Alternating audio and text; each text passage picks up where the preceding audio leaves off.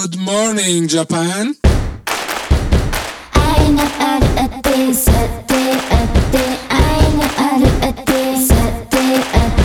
Mi chiamo Marco Massarotto e questo è Good Morning Japan, un podcast di rassegna settimanale di notizie giapponesi con sguardo italiano. Settimana 31, 31, 30 e 31 assieme, le abbiamo unite eh, con lo spirito olimpico, parliamo di lo spirito olimpico si fa toccare con mano. Le Olimpiadi parte 2, hate speech, hate by citizens che poi le guardano tutti. Race come corsa e non come razza, ma che razza. Hot Olympics, riscaldarsi per una gara ai tempi del riscaldamento globale. Suga, voto a perdere? e in collegamento da Tokyo lo scrittore e inviato di Aska News Antonio Moscatello.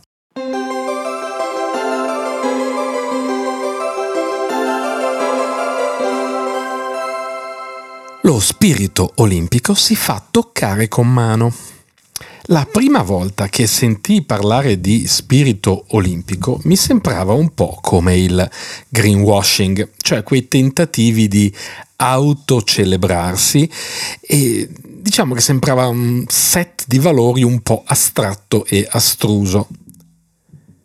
Ma ero io, ero io che non capivo e non conoscevo bene la cosa. Col passare del tempo e frequentando di tanto in tanto chi ci lavorava, ho cominciato a capirne la serietà e il commitment di tutti coloro che lavorano nell'ambito allo spirito olimpico andrebbe raccontato anche di più, perché oggi le Olimpiadi, secondo me, sono percepite come un evento sportivo. Non che non lo sia, eh? ma sono percepite solo come un evento sportivo. Sport, performance, medaglia, risultato. Poi allora quando si scelgono i portabandiera e le atlete che accendono la fiamma nel calderone, uno, uno, i tanti ci ragionano eh, in termini di performance, medaglia, risultato, ma le Olimpiadi da sempre sono un grande momento di cultura dei popoli, di fratellanza, di amicizia, di condivisione. Poi, l'altro giorno, l'ho visto, un po' come un'apparizione lo spirito olimpico. Quando ho guardato lo spezzone di Tamberi e Barshim e del giudice di gara che manco la considerava una ipotesi, quella di condividere appunto l'oro e già snocciolava la sequela dei salti supplementari, salti di rigore e il suo balbettare quando Barshim, il saltatore cataregno che aveva raggiunto il risultato ex equo col nostro Gianmarco Tamberi, gli ha chiesto bello piatto ma non possiamo avere due ori? Can't we have two golds? Dobbiamo per forza far prevalere uno su un altro? Non ci possono essere due uomini, o in questo caso, o due donne, che sono entrambi i migliori? Eccolo là quell'abbraccio folle e dissennato tra due atleti che potrebbero ancora continuare e prevalere l'uno sull'altro per perpetuare l'idea che ce ne sarà solo uno, che salta un centimetro in più dell'altro, per sfinimento più che per forza. Oppure no, let's make history, man. Facciamo la storia, siamo arrivati qui in cima e... Oh, siamo in due. Che problema c'è? Two gold is make one. Can't we have two golds? Lì ho visto, l'ho visto, lo spirito olimpico, è questa cosa qua. E dopo lo vedi un po' ovunque. Eh? Nella storia del pugile filippino Carlo Palam, bellissima, questa storia raccontata da Repubblica, leggetevela. Carlo ha cominciato a fare a pugni a sette anni ma non in palestra, nella favela della sua città, nelle Filippine, per aggiudicarsi i metalli più preziosi, ma non le medaglie, i metalli tra i rifiuti, un pezzo di rame che vale un pezzo di pane al mercato nero la sera. Carlo era il più veloce e preciso, li faceva fuori tutti con un pugno, gli altri ragazzini di sette anni. Un pugno e via, mi prendo io il rame. Un allenatore lo vede e lo porta a fare qualche torneo in città. Carlo stende tutti. Riceve una borsa di studio, compra del riso buono e lo porta a casa a cena dicendo che era stato fortunato alla discarica, aveva trovato metalli preziosi, per non raccontare al padre la verità. Ora Carlo è in semifinale a Tokyo, a un passo o a un pugno dai metalli preziosi olimpici. Seguitelo questo weekend, vediamo se dal rame della favela da cui è partito riuscirà a mettere le mani su un bronzo o un argento o un oro. Ma lo sport e lo spirito olimpico intanto li abbiamo visti già vincere. Nella sua rabbia canalizzata, lo sport lo ha salvato. Mi sono piaciute moltissimo anche le ragazzine tredicenni e il loro spirito sul podio dello skateboard, uno sport che amo tantissimo, mai praticato ma lo trovo bellissimo, anche qui ci sono dei documentari molto belli da guardare le ragazzine sul podio con medaglie fatte per gli adulti che arrivavano quasi alle ginocchia delle tredicenni, sorrisi innocenti per un nuovo sport, lo skateboard, che nasce nelle periferie e arriva sui podi delle Olimpiadi, che unisce le generazioni e i quartieri delle città, che salta roteando sopra i pregiudizi. Quante ne combina questo spirito olimpico? Avrà raggiunto il suo picco? Come profetizzava Chapelet, ricordate che diceva che il movimento olimpico a Tokyo raggiungerà il picco e poi declinerà. Ma come si fa a dirlo? A me, che non ho elementi scientifici e professorali, sembra che non sia mai stata così viva la fiamma olimpica e che continuerà a vivere a lungo e che quella di Chapelet sia un po' una cappelletta. Uh,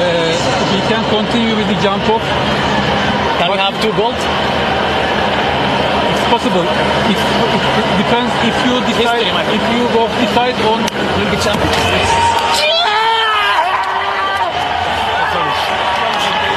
Le Olimpiadi parte seconda, Hate Speech e Hate by Citizens che poi però le guardano tutti. L'80% dei giapponesi è contro le Olimpiadi. L'80% dei giapponesi è incollato alla tv a guardarle, a esultare per le tante tantissime medaglie e molti ori che i giapponesi stanno vincendo.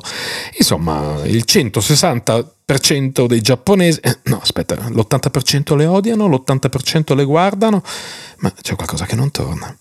Sarà mica che i giapponesi prima queste Olimpiadi le odiavano, ora però non dico le amano, ma se le guardano tutte? Pare proprio di sì e ce ne parla anche il nostro ospite di questa settimana.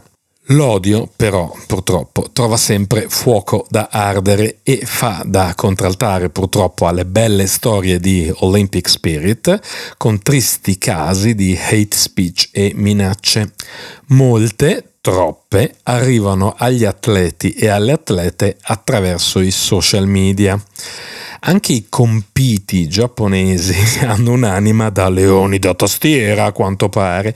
Vi ricordate quando parlammo del suicidio di Hana Kimura, la wrestler bombardata da messaggi intimidatori e minacce? Ecco, il fenomeno in Giappone è talmente diffuso che il governo ha avviato una task force durante le Olimpiadi per monitorare questi messaggi d'odio e perseguire i colpevoli. Al solito però queste misure arrivano sempre tardi, la velocità della rete e dell'odio colpisce e fa danno. Nikkei Asia fa un'interessante analisi di come le minacce o il timore di ricevere minacce via social aggravi il carico psicologico psicologico degli atleti. Pensiamo a Naomi Osaka che si è ritirata da alcuni tornei per la pressione psicologica e poi ritrovarsi a accendere la fiamma olimpica, ne parleremo e a venire poi criticata per non essere giapponese, o a Simone Biles con i suoi problemi legati allo stress e ai lutti familiari e alle accuse ricevute, alle critiche online. E non solo via social, pensiamo alla triste storia della correttrice bielorussa Timanovskaya che non voleva accettare la decisione della sua federazione di non farle correre i 100-200 metri per tappare dei buchi. E lei le minacce di morte, così si finisce suicidati, così si finisce suicidati, manco la mafia, le riceve addirittura dal proprio coach. Ma che coach?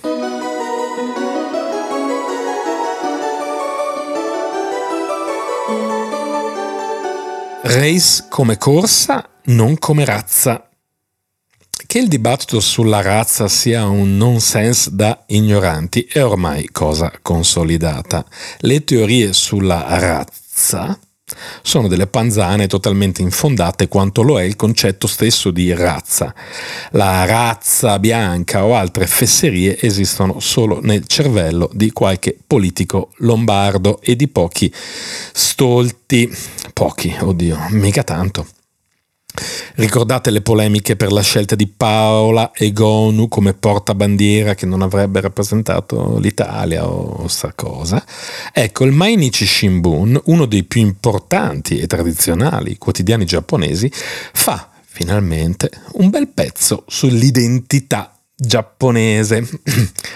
In questo podcast ne parliamo spesso e spesso della protagonista Naomi Osaka e le mille storie degli Hafu, i ragazzi che io chiamo Daboru, altro che Hafu, doppi, altro che mezzi, che sono multietnici e i figli di sempre più matrimoni misti, diciamo così, se dobbiamo definirli così, questi matrimoni misti, perché uno è giapponese e l'altro no. Non sarà un matrimonio come tanti altri, e vabbè, misto. Le Olimpiadi ci lasciano una domanda, cosa significa essere giapponesi? Si intitola il pezzo.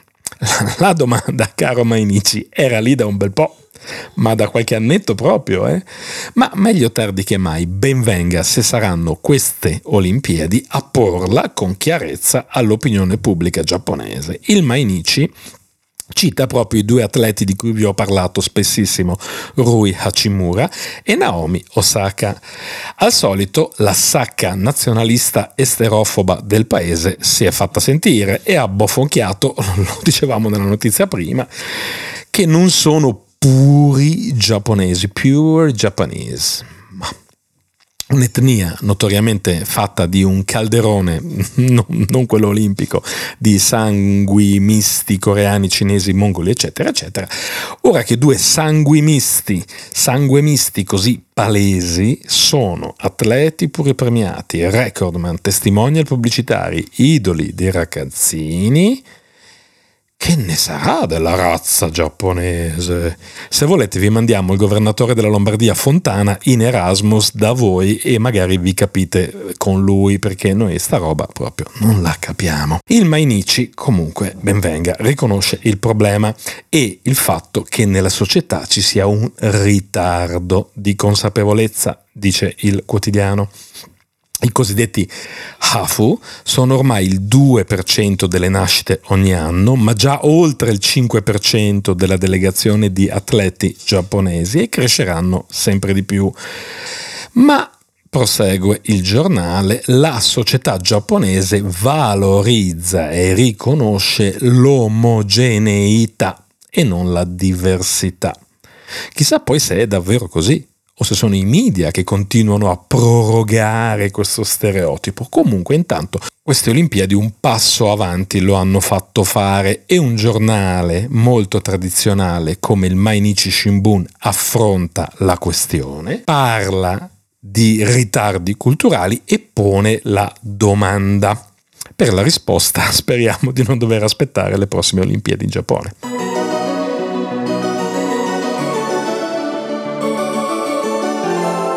Hot Olympics, riscaldarsi per una gara ai tempi del riscaldamento globale. Spiriti non solo olimpici ma anche bollenti a Tokyo in questi giorni. Doveva essere l'argomento e la pietra dello scandalo, il caldo e l'umidità, è passato un po' in secondo piano dietro alle bolle non da calore e ai contagi.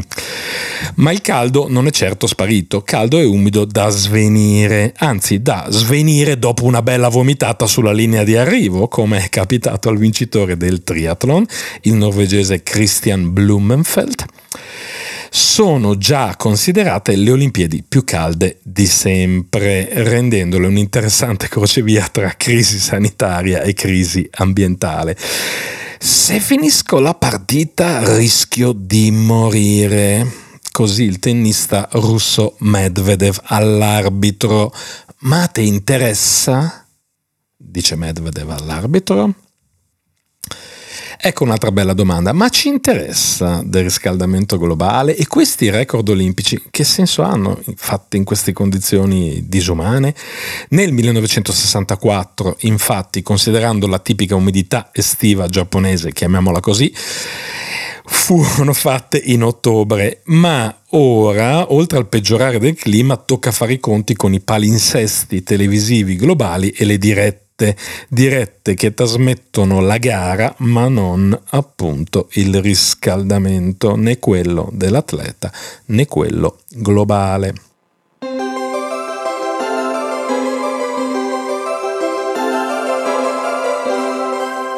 Suga un voto a perdere? Ci andrebbe a nozze Salvini. Finite le Olimpiadi, parte la campagna elettorale, quella giapponese per fortuna, non quella italiana. Noi entriamo nel semestre bianco e ci possiamo rilassare per qualche mese. Non si rilassa il Premier Suga, entrato in carica pochi mesi prima delle Olimpiadi, deve aver detto oh che bel trampolino le facciamo, il mondo ci celebra e dopo le Olimpiadi io vinco le elezioni che non ha mai vinto, essendo successo ad Abe per voto parlamentare, anzi voto di partito. Ma più che un trampolino, queste elezioni per Suga rischiano di essere un trappolino. Nonostante i giapponesi si siano appassionati alle gare olimpiche non sembrano essersi appassionati ai contagi crescenti o al governo in carica. I precedenti poi non portano bene ai presidenti e ogni volta che in Giappone ci sono state le Olimpiadi 1964, 1972, 1998 c'è stata una crisi di governo e un premier dimissionario. Maledizione maledizione, una maledizione, maledizione deve aver pensato anche Suga. Comunque è ormai chiaro che dopo le Olimpiadi partirà un'altra competizione, la corsa al nuovo Premier, specialmente dentro il partito liberal democratico, che può tenere nei voti, ma difficilmente potrà tenere Suga se vuole tenere i voti. Chi potrà succedergli? I giochi sono riaperti. Ma di questo e anzi anche di soprattutto di altro eh, parliamo con l'ospite di questa settimana. Sarà nella bolla o sarà nella folla. Si collega con noi lo scrittore e inviato a Tokyo di Ask A News, Antonio Moscatello. Antonio, ci senti? Antonio? Ciao, ciao, sì, sì, sì, eccomi, eccomi, ti, ti, ti sento, Marco, ciao. Ecco, sei, in, in, quale bolla sei? In quale bolla sei, eh, Antonio, in questo momento? Ma no, io adesso sono, adesso sono out of the, bo- the bubble, sono fuori dalla ah, bolla perché... Perché è scoppiata. e la bolla è scoppiata perché dopo 14 giorni nella bolla, eh, che sono sostanzialmente un sostitutivo della quarantena, hai modo di fuoriuscire dalla bolla e ti si apre il paradiso, il paradiso dei mezzi gratuiti, della possibilità di andare dove vuoi, di fare quei percorsi che per fare, per fare i quali ci mettevi tre ore mentre eri nella bolla in mezz'ora. È tutto fantastico, cioè hai qualche giorno di ubriacatura totale, la velocità ti, ti sovrasta. Fantastico, ma, ma, ma, sempre dentro la macro bolla olimpica o puoi anche andare in un'izakaya così aumenta il nostro livello di invidia e, e, o, o, andare a mangiarti un sushi in giro per Tokyo? In giro per Tokyo senza pietà, nel, nel, dai, dai sushari, wow. nelle izakaya, dove vuoi puoi incrociare tutti i giapponesi che puoi, salutarli, baciarli, oddio, non, non contro la loro volontà naturalmente, puoi fare praticamente sì. tutto, cioè il bello, il bello o, o, il brutto se lo guardiamo per i 14 giorni iniziali è che è, arriva un punto in cui non sei più infettivo, diciamo un possibile untore, ma sei semplicemente un tizio che come tutti gli altri eh, riceve i consigli del governo ma può un fare quello che vuole. Un, vecchio, un caro vecchio gaijin, diciamo. Sì, sì. Beh, ma poi beh, che, che, che, che, bello, che nostalgia. Noi poi, insomma, alla fine abbiamo scelto per vari motivi di non venire, ma eh, contiamo di, di, farlo con la mia famiglia poi in autunno e in, in condizioni un po' diverse, diciamo fuori da, da quel loop lì. E, e, e, quindi insomma hai tutta la, l'invidia di tutto il mondo perché il turismo come sai è ancora chiuso in, in Giappone quindi sei diventato il caro vecchio gaijin ma e, e com'è? Ecco la cosa che mi incuriosisce anche è com'è la ricezione, l'accoglienza che hai avuto dai giapponesi, perché io sento in tutte le mie comunicazioni, contatti, anche tanta nostalgia, no? loro anche tanta voglia di, di, di non essere più isola, no? di riaprirsi un po', di, di rivedere degli stranieri venire eh, o meno. E, e, tu hai avuto una sensazione del genere o hai avuto invece il timore de, nei giapponesi che ti vedono la sera in giro per Shibuya, Shinjuku, dove sarai andato? No, però devo dire che la sera in questo momento io sono talmente impegnato con la copertura delle Olimpiadi e del contorno delle Olimpiadi che non ho avuto modo di girare, eh, di andare nell'Izakaya la sera. Sì, ma insomma la sera, il giorno, eh, sì, sai, col, fuso orario, col fuso orario è, è, più facile per noi andare la mattina, poi si, si, sei impegnato sul lavoro a seguire le cose, quindi la mattina ho girato, ho girato, ma guarda, ho fatto Akiba, Shinjuku, allora, eh, il punto è questo qui, il punto è questo qui, c'è lo stato d'emergenza, lo stato d'emergenza fa sì che la sera siano anche chiusa in molte attività, non c'è, non c'è una vita sociale, la vita sociale a cui siamo abituati a Tokyo. Ecco. Okay. In questo momento è vero che ci sono quelli che vanno avanti lo stesso, c'è tutto, però eh, oggettivamente non è, la, non è, la, stessa cosa, un rallentamento c'è stato e anche durante il giorno io non vedo le grandi, eh, le grandi folle, le grandi masse che vedevo un tempo. Rispetto a noi, eh, secondo me nel, in un primo momento c'era un pochino di tensione rispetto a questo numero di stranieri che arrivava per delle Olimpiadi abbastanza invise alla popolazione. Però il clima è cambiato, il clima è cambiato per due motivi. Mm. Il primo è che eh, ormai è passata l'idea che il, eh, diciamo, la, la, bolla olimpica non avrebbe provocato un aumento dei casi, i casi sono aumentati del tutto indipendentemente dalle Olimpiadi, perché il pubblico non è andato alle Olimpiadi. I contatti in questi giorni di esplosione dei contagi a Tokyo non, sono, non ci sono stati con chi stava all'interno della bolla olimpica o ci sono stati in maniera molto residuale, molto limitata. E quindi il secondo fondamentale motivo è che questi qua hanno vinto 20 medaglie d'oro e quindi, e quindi le, le, Olimpiadi sono diventate buone. E eh? quindi sono gasati anche loro. sì, sì. Eh, quindi è, è, è, tutto oro quel esatto, che luccica, esatto. diciamo così, nel, nel, caso loro. No, ma l'avevo già visto, ne, avevo, ne, proprio ne ho parlato nella puntata, anche i dati televisivi, no? Io le ho chiamate le Olimpiadi, no? Le Olimpiadi odiate, ma poi in realtà tutti attaccati al televisore a guardarle. E, e anche ho parlato delle hate speech, di, di questi fenomeni, eh, diciamo, che, che, sono, che sono mh, mm, tristemente noti in, in, in, qualche modo, però o, o, odietamo, no? vedo che c'è, questo lo, ce lo racconti anche tu, insomma, un, un po', un po' mm, eh, di, di, appassionamento, di, di, appassionamento nei giapponesi eh, c'è. E i conti li faranno dopo. Guarda, no? io comunque ti devo dire, al di là della, diciamo, c'è stata dal, da parte di, di molti colleghi, ma in parte anche, certo, abbiamo raccontato quello che, che vedevamo, eh, non è che, che, si sia inventato nulla, però secondo me c'è stato un pochino, eh, cominciamo a ragionare un po' tutti, ecco per tornare, per bolle, eh, cominciamo un pochino a non vedere, a non vedere il, al, quello che c'è al di là della bolla.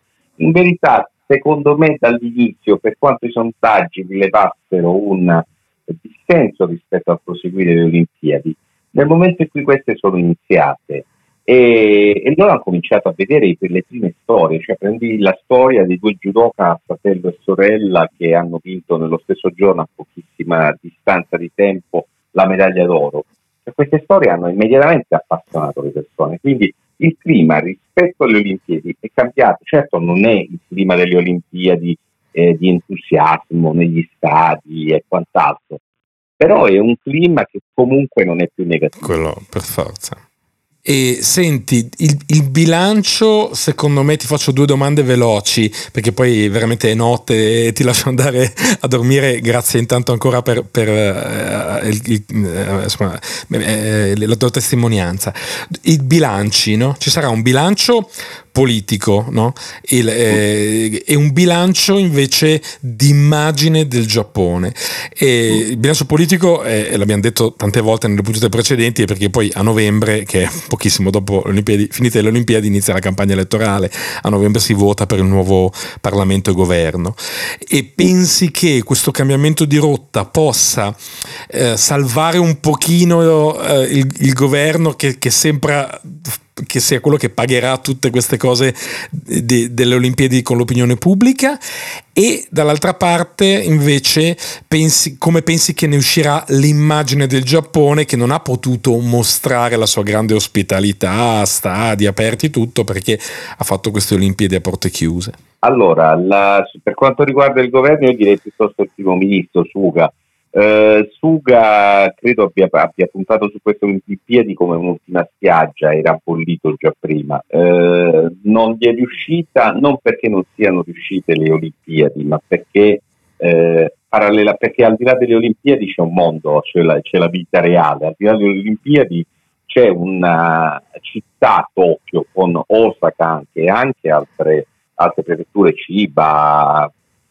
Kanagawa, eh, Saitama sono in stato d'emergenza, lo saranno fino al 31 di agosto e questa cosa porta perdite economiche, porta perdite di posti di lavoro. Io onestamente ho visto in alcune zone di Tokyo quello che ho visto anche a Roma, cioè negozi chiusi e quant'altro. Quindi io non credo mm. che, che Suga sia riuscito a salvare la pelle. Eh, questo non vuol dire che cambierà, che il Partito Liberal Democratico perderà le elezioni, vuol dire molto probabilmente che il cavallo su cui Ponte, che lui farà il capo espiatorio, diciamo, l'agnello sacrificato. sarà probabilmente un'altra, un'altra, faccia. Chi sarà questo è tutto ancora da capire, da giocare. Quindi dopo le Olimpiadi non mm. capiremo assolutamente niente. Certo, la Seiko Hashimoto, la Seiko Hashimoto potrebbe essere un, un, un, qualcosa di interessante dopo queste Olimpiadi e poi tutto sommato al di là delle gaffe e tutto il resto tutto quello, diciamo, tutte queste gaffe vengono scaricate sul vecchio. A proposito, Yashiro Mori, l'ex primo ministro, è quello lì che è uscito fuori per il. Eh, per eh, diciamo le sì, sì, per la dichiarazione che, che le donne parlano donne. troppo e lui invece eh, l'altro giorno ha, ha, pubblicato lo Yomiuri Shimbun un, una sua testimonianza, un, un, articolo a sua firma in cui ha raccontato i dettagli che hanno portato alla nomina della Seiko Hashimoto e la sua uscita diciamo, di scena, ha praticamente detto ho avuto una gran fortuna a non, a non, andare avanti, a dimettermi perché io sto male, ho il cancro, sto malissimo, eh, no il cancro sto in dialisi, sto malissimo, sarei morto, sarei... insomma ha raccontato un po', un po', di cose anche come ha convinto Seiko Hashimoto ad accettare la, la nomina perché lei era così, era... vabbè questo è un altro discorso la interessante lui. piace più a noi iniziati diciamo della politica invece sì, sì. Eh, No, no, no, ma io ne ho parlato tantissimo nelle puntate del, del, del caso di Mori eh, e di questo ancora eh, a giugno o quando era, insomma, mm, eh, parecchie settimane fa. E poi invece per quanto riguarda... E quindi tu la vedi come una possibile, come una possibile aspirante alla Premiership addirittura? Ma potrebbe, non, non, lo so, però potrebbe essere un segno di cambiamento importante. Alla fin fine le Olimpiadi le, le ha portate a casa. Oddio, manca ancora qualche sì, giorno, sì. facciamo tutti i dovuti scongiuri, però alla fin fine lei le Olimpiadi sì, le ha portate a casa, quindi eh, non so come è piazzata all'interno delle, diciamo, delle dinamiche interne del Partito Liberal Democratico, però insomma io ce la vedo una sua carriera politica Eh, eh, indi, interessante, interessante questa tesi. Me, me la segno e, e, e me, me, la segno e, ci lavoro. Perché Anche perché ci sarà... vorrebbe a questo punto una donna premier eh, in Giappone, sarebbe Beh, ora. La Koike non la Prima che in Italia faccio una fatica incredibile a crederlo. Sarei felicissimo dovunque, ma voglio dire, sarebbe un salto triplo. Però è pure atleta, tripla atleta olimpionica eh, certo. a Shimoto Seiko, quindi magari che ne so, ce la può fare. No, no, ma interessante interessante, interessante. Ma invece eh. sull'immagine del Giappone, secondo te, eh, come, come, ne uscirà il Giappone? Perché anche questo è molto importante, no? Perché dovevano essere certo, negativi, un grande diciamo, palcoscenico, no? Eh sì, articoli negativi, coperture negative della, eh, dell'evento ce ne sono state, ce ne sono state parecchie, in verità più nella prima parte della, eh, della, cioè più nel, come puoi dire, nel, nel, warm up, nella parte di riscaldamento, mm-hmm. quando si stava partendo, poi, poi sono arrivate le gare come sempre accade. Io direi una cosa, di Olimpiadi che hanno avuto diciamo degli eventi all'inizio traumatici, difficili, ce ne sono state altre. E diverse, insomma, penso quelle in Corea, no? ricordo che ci furono, ci furono problemi grossi, eh, Monaco, quindi ci sono state altre Olimpiadi che hanno, avuto, che hanno dovuto fare i conti con un'anomalia, con una normalità. E, e ce le ricordiamo, però non è che l'immagine del paese ne abbia perso necessariamente. Il Giappone eh, in una situazione di pandemia galoppante, in tutto, ancora in tutto il mondo, con questa variante che si sta diffondendo e che ha portato anche il Giappone a numeri che non aveva ancora mai visto in un anno e mezzo, alla fin fine queste Olimpiadi le sta portando a casa e dal punto di vista suo interno eh, prende 20 medaglie d'oro e a poche medaglie diciamo dalla Cina, magari la Cina crescerà ancora il Giappone, ma il Giappone è ancora qualche cosa su cui può contare. E alla fine sia da un punto di vista sportivo e eh, nelle Olimpiadi sport e politica e immagine sono tutt'uno, eh, certo. secondo, me, secondo, me, non ne esce poi tanto male come poteva apparire all'inizio. Ma poi guarda, a me avevano detto qui a Cortina, che è un'altra città olimpica passata e futura, no? Par- parlando, eh, che si sarebbe sviluppato a livello internazionale un senso di solidarietà con il popolo giapponese per essersene fatto carico, per, per avere, diciamo, no, eh, eh essere stato un po' insomma, la, la, la colonna portante di, di, questo evento, per cui noi italiani, francesi avremmo detto, ah, i giapponesi, insomma, vi, vi, vi, ah, ve ne dobbiamo una, no? Perché l'avete fatta, ve le siete, quindi eh, lo considereremo comunque nelle mete turistiche o future avremo un senso di gratitudine no? del popolo giapponese. Io sono curioso anche della cerimonia di chiusura. Guarda, io però faccio un altro ragionamento. No, no, prego. Eh, scusami se ti faccio un altro ragionamento che è più geopolitico.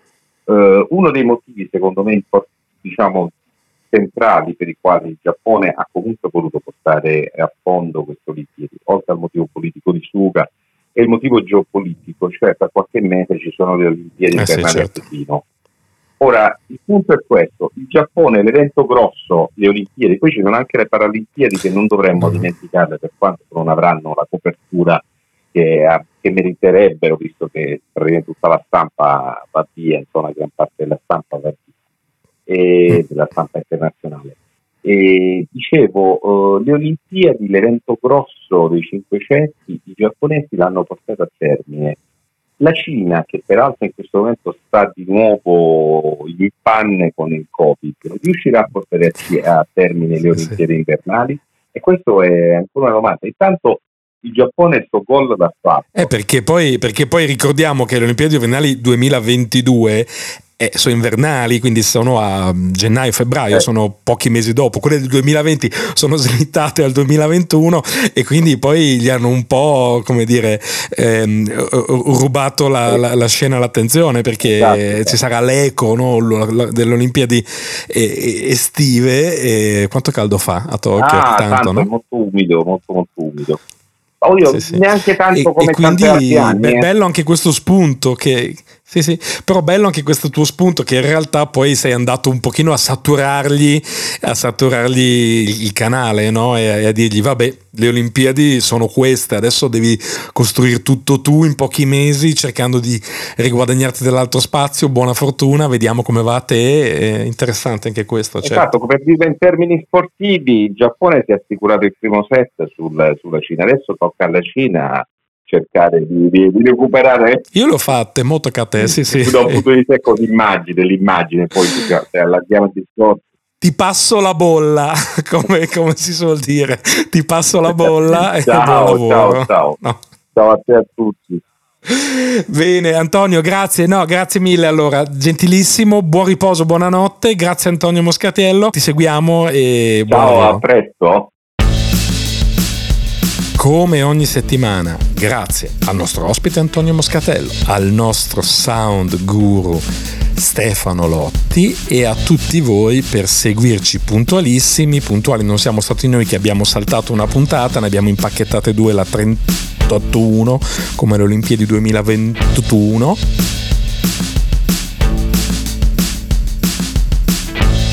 Appuntamento a settimana prossima, venerdì 13 agosto, incrociamo le dita e i microfoni per una puntata prima di una piccola pausa estiva. Andiamo un po' in vacanza anche noi, ma poi ci risentiamo subito presto. Appuntamento comunque a venerdì 13 agosto e intanto come sempre grazie, anzi, arigato. Arigato! Hey! Arigato!